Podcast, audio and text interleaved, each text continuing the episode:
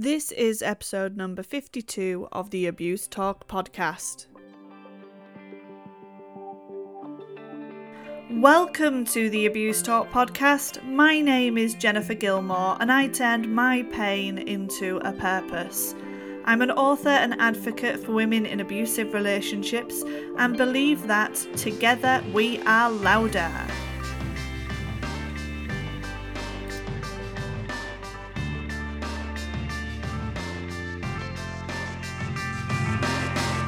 Each fortnight, there is a new episode on the Abuse Talk podcast featuring a series of interviews with those that work in the domestic abuse sector, getting an inside feel for what it's really like in their job role and sharing it with all of you. There's also a chance for you to join in with a conversation by leaving a voice message. Head to our website and go through Anchor share your thoughts. On this episode, I speak to Michelle John from PEGS and we talk all about child to parent abuse, something we haven't covered before on the podcast, and I think you will learn so much just like I did throughout this one. But before we get started, I want to say a big thank you to Rockpool. They're the main sponsors for hashtag abuse talk and they deliver trauma informed training around the UK. You can find out more about them at rockpool.life. I also want to say a big thank you to Susan Rahima and Katrina Hay for continuing to support me on the hashtag abuse talk tier on my Patreon.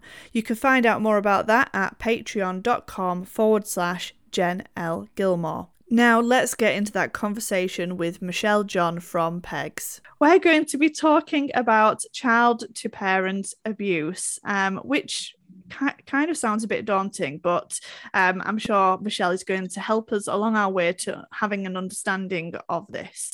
So, before we get into um, all of these questions, Michelle, can you just tell us a bit about you and your background and what's led you to um, this, you know, journey with PEGS? Yeah, of course. Thanks for having me on, Jennifer. I've been excited to um, come and share uh, what we do with all of you. So, my background um, is in domestic abuse and family law, and then in 2019, through failings and missed opportunities of services, where we or I and my family were failed basically at a horrific rate. Um, I decided to turn my pain into power to empower others, and PEGS was born. Um, and so, yeah, November 2019, officially we we were created and we went operational in March, April 2020. Um, and whilst I'm quite open about lived experience, I don't talk about specifics because my child's mm. my hmm. child. Um, but yeah, so that that's where we were born from, and we've grown at an incredible rate, which is brilliant, but also incredibly sad. Yes, I mean, I mean, I was going to talk about, you know, the the difficult side of things, you know, how how that comes across. But before we get into that part, then Michelle, can you just tell us what PEG stands for?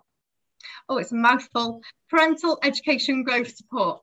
It's a really big uh, mouthful, apologies, but in short, PEGs helping parents hold things together. Cheesy but effective, Jennifer, that's what we all like. um, and what I wanted to do was make sure that it was clear that we are there for parent carers and guardians, that we do offer that support. And it's also about educating. And then I thought, well, actually, I've really got a word here. So that's where PEGs came from. It's, I'd like to say it's more interesting than that, but it's not it's well it's nice and easy to uh, remember so that you know that's a good start. Um, so thank you for that michelle. Um, now i was saying about you know it being hidden it being you know well you were saying that to me and i thought why haven't we had this discussion over child to parent abuse? So obviously that's really i'm a mum of three. It's really hard for me to think of being in that situation and trying to understand how that situation can come about. So, can you let us know a bit about what it is like to be in that family situation? And um, what age are we talking about here? When we talk about child i'm thinking you know anywhere from five. And um, you you think of someone really innocent don't you when you think of the word child? So what age are we talking about as well? Good question. So we call it child to parent abuse um, because you never stop being a parent, your child never stops being your child. So we support parents where their children are sadly as young as five, and also parents where their children are actually adults. Um, it's important that we talk about it. It's extremely uncomfortable, and I understand how uncomfortable it can make some people feel, but it is the reality of so many. So, one in 10 families will experience child to parent abuse, which equates to around 3% of the UK population. And that statistic shocks me um, because I'm assuming we should have more support out there. That's yeah. my initial thought um, process there. Now, you said as young as five. Um, how, can you give us an idea of what this looks like? It can look like lots of different things for lots of different families. What we're finding as an organisation is that there's similarities, but they're all different and individuals that families need. So not too dissimilar to intimate partner domestic abuse, we are seeing cases where parents are being physically abused. We are seeing cases of 87, 87% of the families that we support are experiencing, for example, being controlled. They're being physically attacked and threatened, and their homes are being destroyed. We also know that 76% of these families are being verbally abused on a daily basis. And this statistic shocks me and it comes with a trigger warning because I was challenged by my own organisation to include it when I was asking parents what were their experiences. Just under 5% of the families we support are experiencing sexual abuse from their own child, yet we're not talking about it because it's incredibly uncomfortable.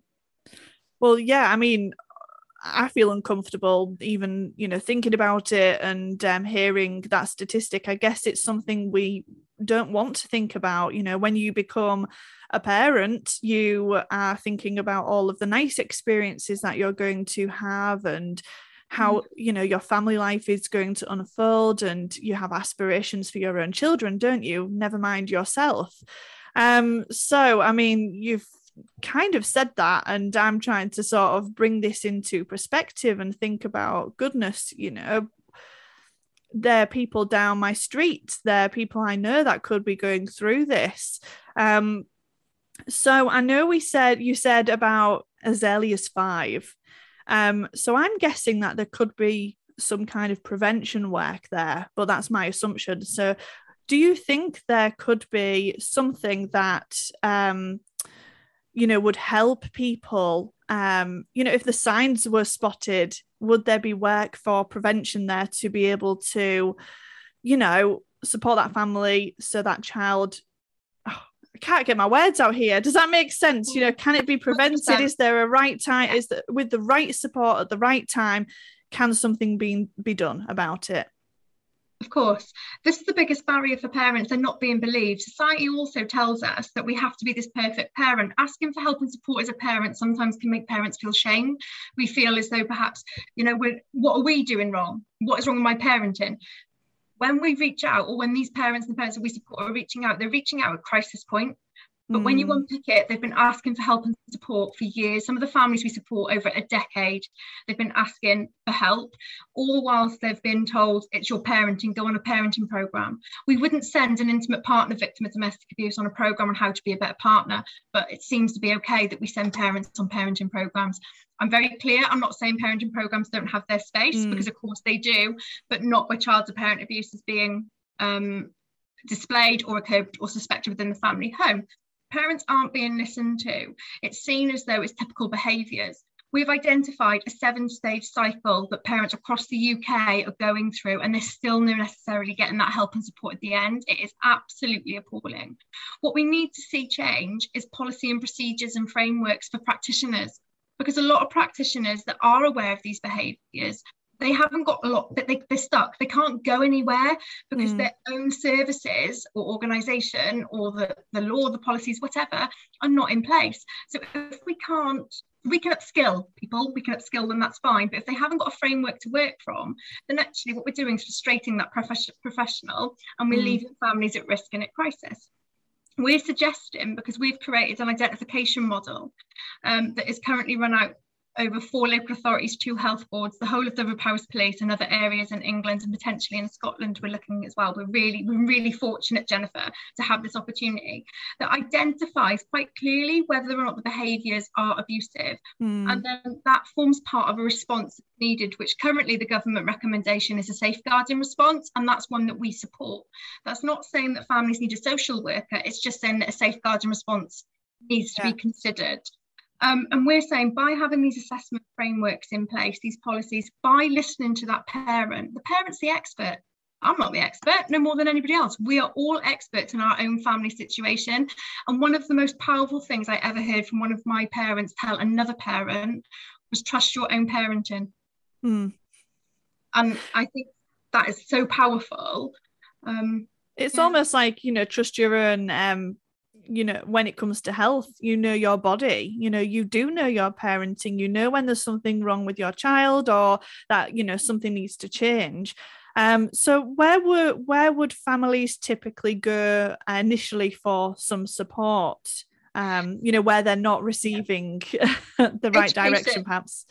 So our, education our parents are saying their first call is schools, colleges, followed Mhm. by um, health. So you're looking at GPs and CAMHS. I'll also quickly talk about another service in a second. Mhm. Um, but yeah, so we're saying let's upskill teachers, pastorals, um, safeguarding leads to ask those questions because quite often parents are told our child's fine in school, but actually, Mm. what does fine look like? Um, and just because they're not displaying that behaviour at that time in that environment doesn't mean it's not being displayed elsewhere. We would never question an intimate partner victim of domestic abuse, for example, yeah about that, but we automatically question, well, they're not behaving like that here. It must be parenting. There's something going on in the home environment.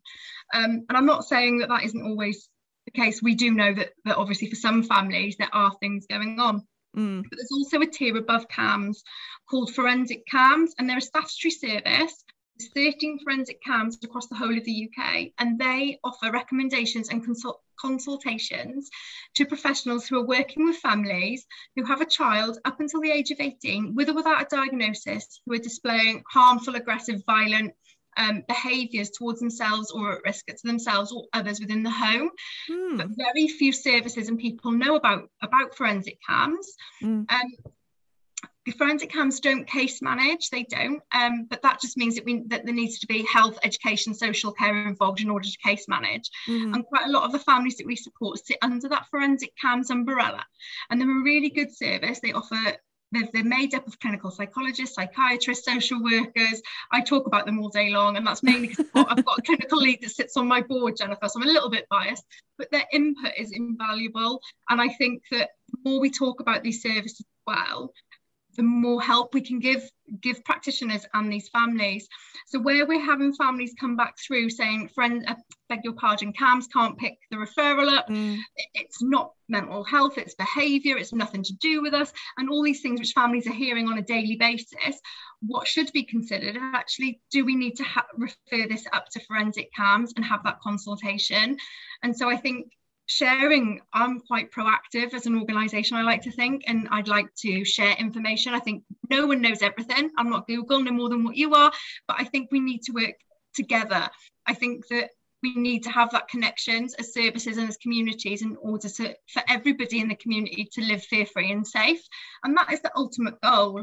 Families don't not want their child they don't want the behavior which is completely different.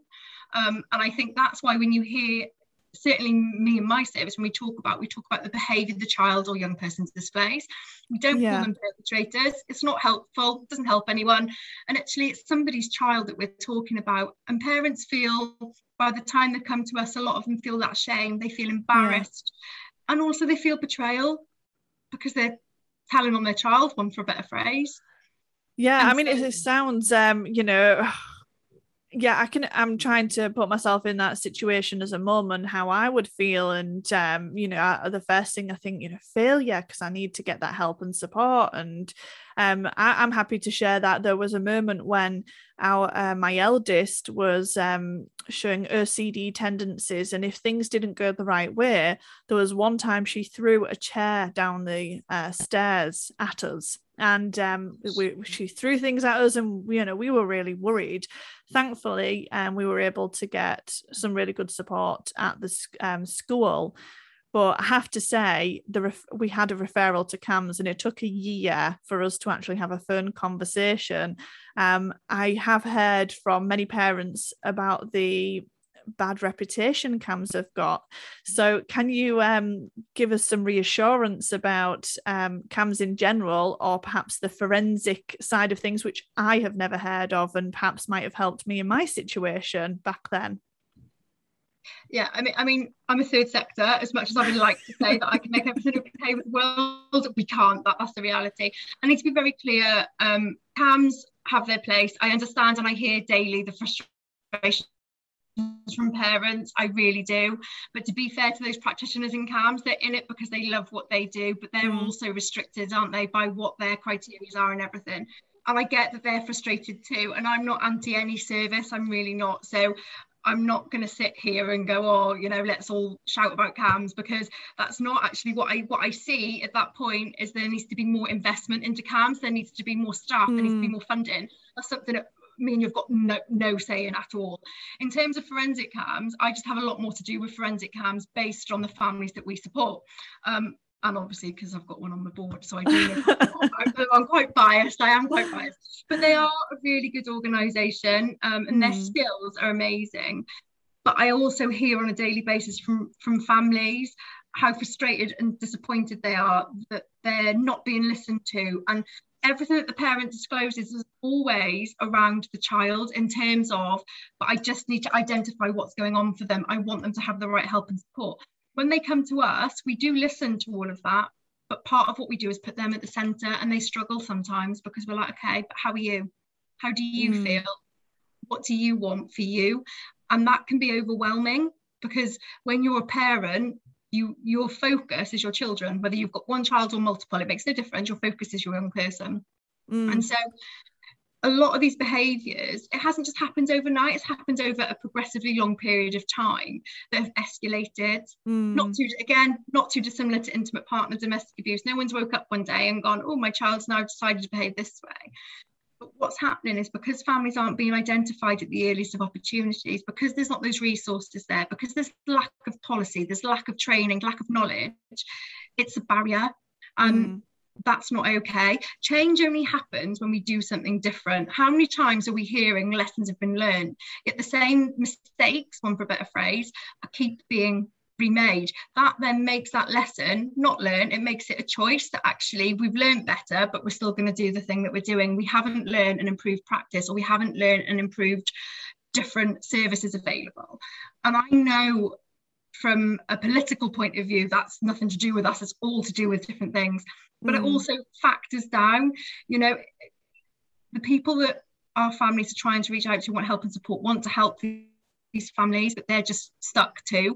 But it, that doesn't help my family when I've got a parent ringing the phone saying my child's just tried to stab me, and I've just been told take the knife off them and stop ringing me.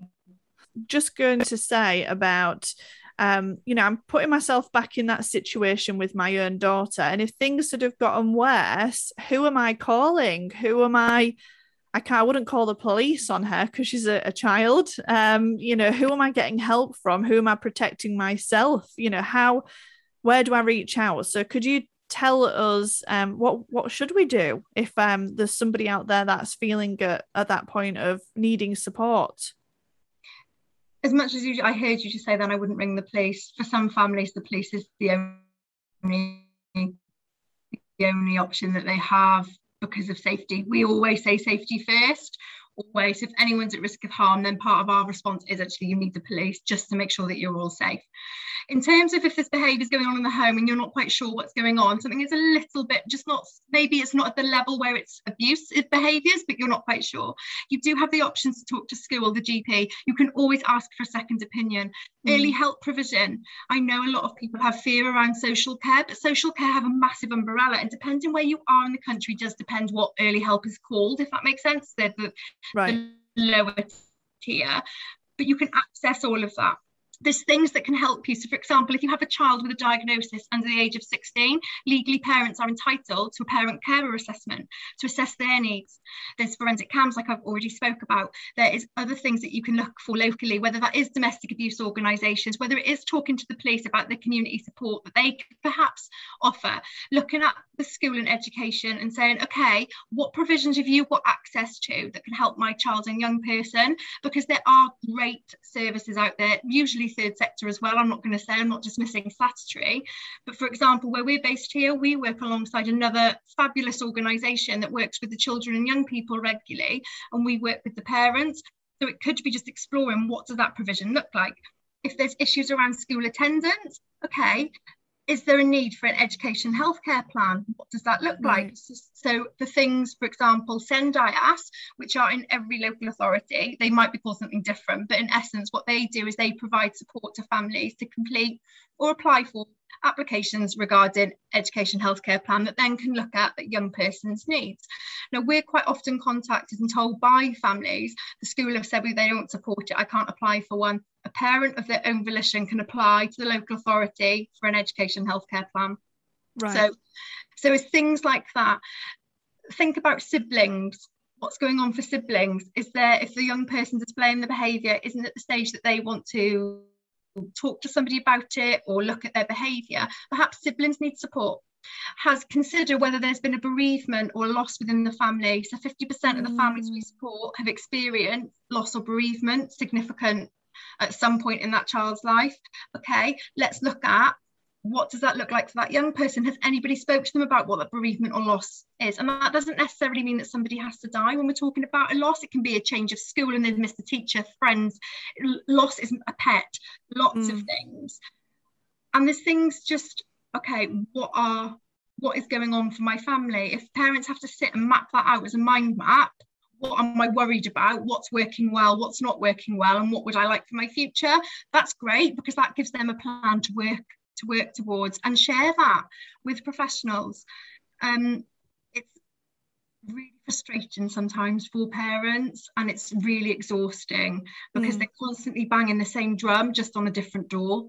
And sometimes that door keeps getting shut, Jennifer, which is really sad. Yeah, I mean, I mean, it sounds great when you when you know you've come on here and you've told us all these links to support that probably we had no idea about. And often, um, what I have seen is within different support services is there might be two or three people involved or two or three support services, and they're great individually, but collectively coming together and trying to speak sometimes is uneven and difficult. But again, if you're in that situation, you're going to have to persevere. So let's talk about how parents um, are feeling because obviously you mentioned that it's um, you know there's shame there. I mentioned i might feel that sense of failure. Um you know i'm sound i'm hearing kind of desperation um from you as well. Can you mm. give us a picture of um you know your general families feel when they uh, come to you? How are they um in their mental state? It does vary depending on because we've all got different resilience. I know resilience is, is, a struggle word for some, but but we do have different coping mechanisms. One thing that is clear: every parent that, that my that myself or my team have spoke with, all the parents have said that they feel isolated and alone, and that's mm. even if they've got really good support. They feel shamed. They feel that they're at blame, at fault, and they are desperate. Mm.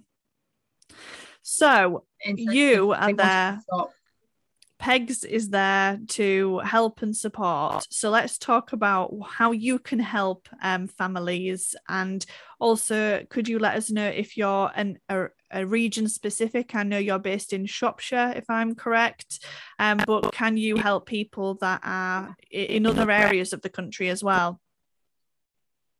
Yeah, we do. So when we started in April, March, April last year, I wasn't sure what PEGS was going to be. I just knew that I needed to try and make a difference somebody.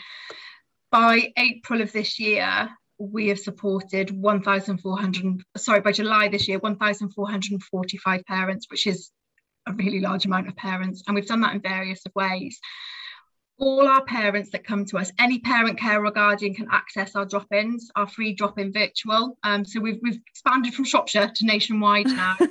um, and that's because of the limited support available out there. So we've got weekly drop-ins. Um, they're about to increase to, well, by the time this goes out, it, it will be twice, twice weekly now.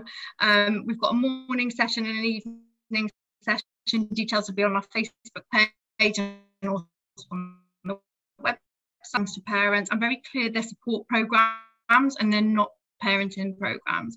So EPIC, which stands for Empowering Parents in Crisis. One of my parents came up with that name and it's amazing. Um, it's an eight week program it's an eight week program and it focuses on parents well-being we talk about behaviors we talk about self-advocacy we look at trauma responses as well mm-hmm. which is mm-hmm. really important for them as parents and then as their child. We get explore love language, what that looks like, why does it matter? Um, and then we've also got other programs like Bounce Back Step Forward, which is um, a self-confidence resilience program that's been created by a lovely friend of mine. Um, she's amazing. Um, yeah, she is really good. I'm really fortunate to know her.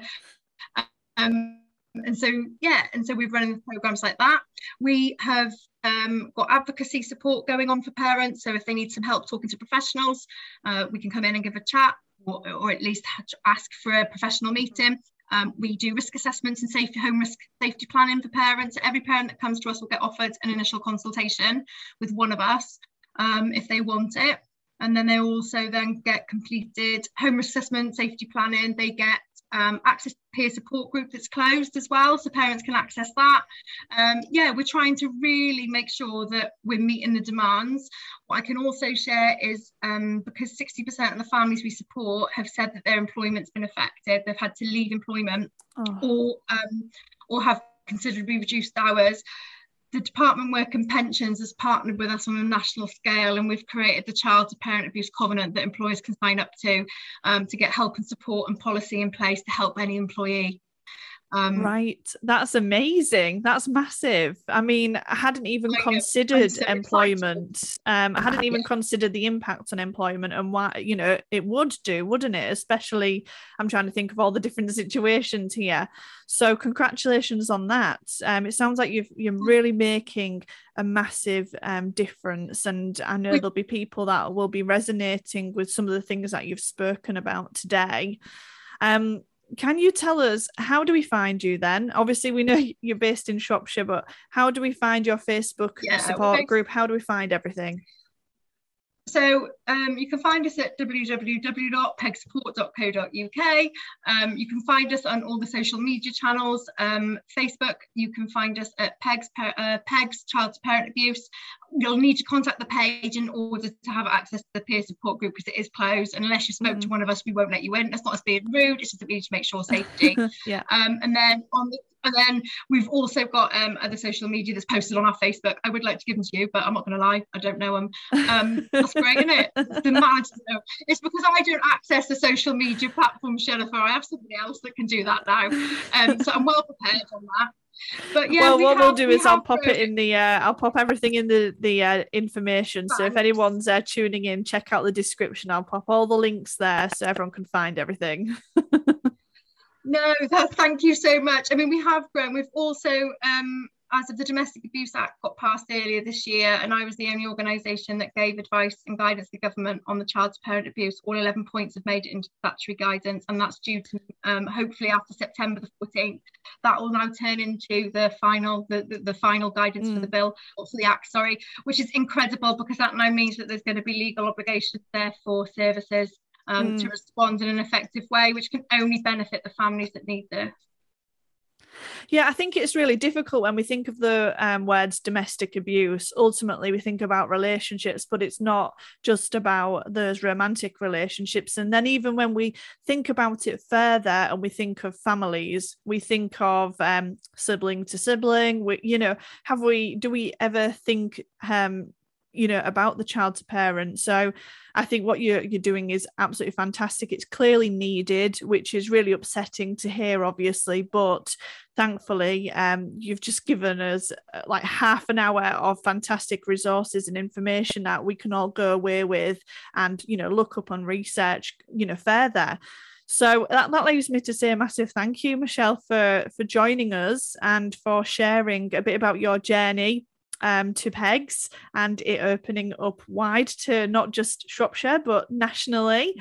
And obviously the difference that you're making to those families and you know nationwide in terms of the DA bill. So thank you so much. And um, I'm sure we will be in touch in the near future. Maybe there's another subject we need to cover within this. Um, I think we haven't I think there's definitely more for us to talk about Thank you for having me on, Jennifer. I'd be delighted to come back and talk some more.